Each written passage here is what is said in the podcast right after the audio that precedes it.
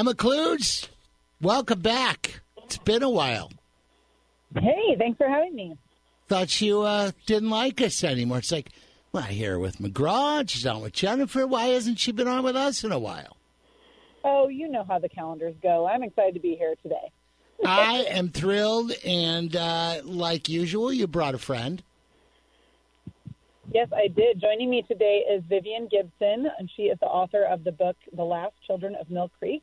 She was a resident of the Mill Creek Valley neighborhood and um, has been a, a, wealth of information and advice to us as we're working on the Brickline Greenway. Welcome to the show, Vivian. Tell us about your book.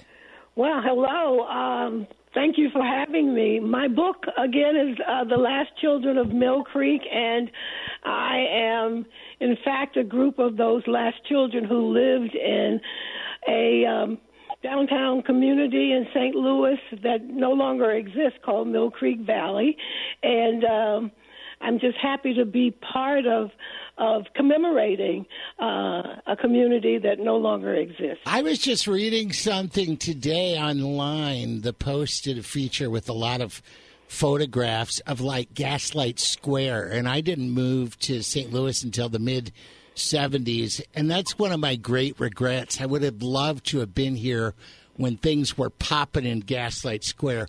Tell me about Mill Creek Valley. What kind of neighborhood was it, and how come we're talking about it in the past tense? What happened? So some of those facades and stained glass windows that I see in Gaslight Square came from buildings demolished in Mill Creek Valley. Really? Uh, it's uh, one of the oldest communities in, or it was, in St. Louis. It's right down the heart, heart of downtown. Market Street is the uh, center of what was Mill Creek from Grand to about 20th Street, just before you get to Union Station. And those train tracks that run parallel to Highway 6440 and approximately uh, Lindell and Olive, and 20,000 people lived there. It was a viable community, but it was a segregated community. And a lot of people say they don't know about it, didn't know where it was, yeah. and uh, that's heartbreaking for me to to spend a good part of my life. Some of my siblings spent their entire childhoods there, and for people to say never heard of it is, is just heartbreaking. Last Children of Mill Creek, the book out by Vivian Gibson, who uh, has come along with uh, Emma Klues on the program from Great Rivers Greenway, of course. Hey, Vivian, one, one other question about that. I mean, we still have heavily segregated areas in St. Louis. So, how come those are still here? Why was why was this the one to be demolished and and eliminated? That's a good question. I can't completely answer, but it certainly was not ex- exclusive to St. Louis.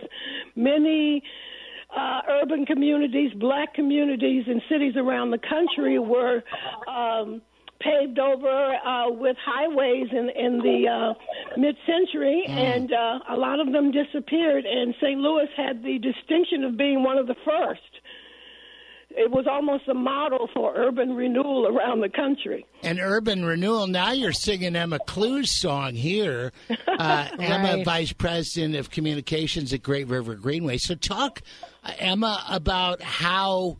Uh, your life, and not your personal life, but your uh. your professional vision, uh, kind of came through this area that that would have been this neighborhood that Vivian wrote about.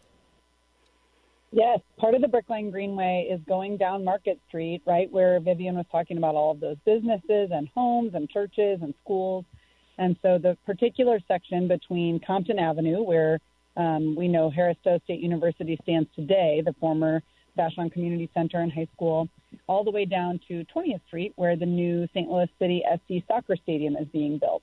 So that one mile of Market Street, as we talked to community members about it, we really heard and learned more about Mill Creek Valley and um, have the artist Damon Davis has created a monument, a series of monuments along the way that will really commemorate the people that lived there. It will have quotes from those residents, um, have a map, and, and some of those will be on the soccer stadium um, area as well. So people can really, hopefully, you know, can we can pique their interest about these the folks that lived there, and they can go online and learn more or read Vivian's book and and plug in and learn more about this history that many people are not familiar with. Where can people go online to find out more about Great Rivers Greenway, and where can people find the book?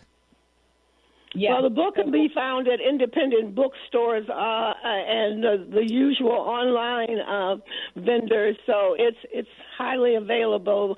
Um, I'll let Emma talk about uh, Great Rivers Greenway. Sure. Yeah, folks can check out bricklinegreenway.org slash Mill Creek, all one word. And you can find information about Vivian's book and other local authors. You know, there are articles, there are images.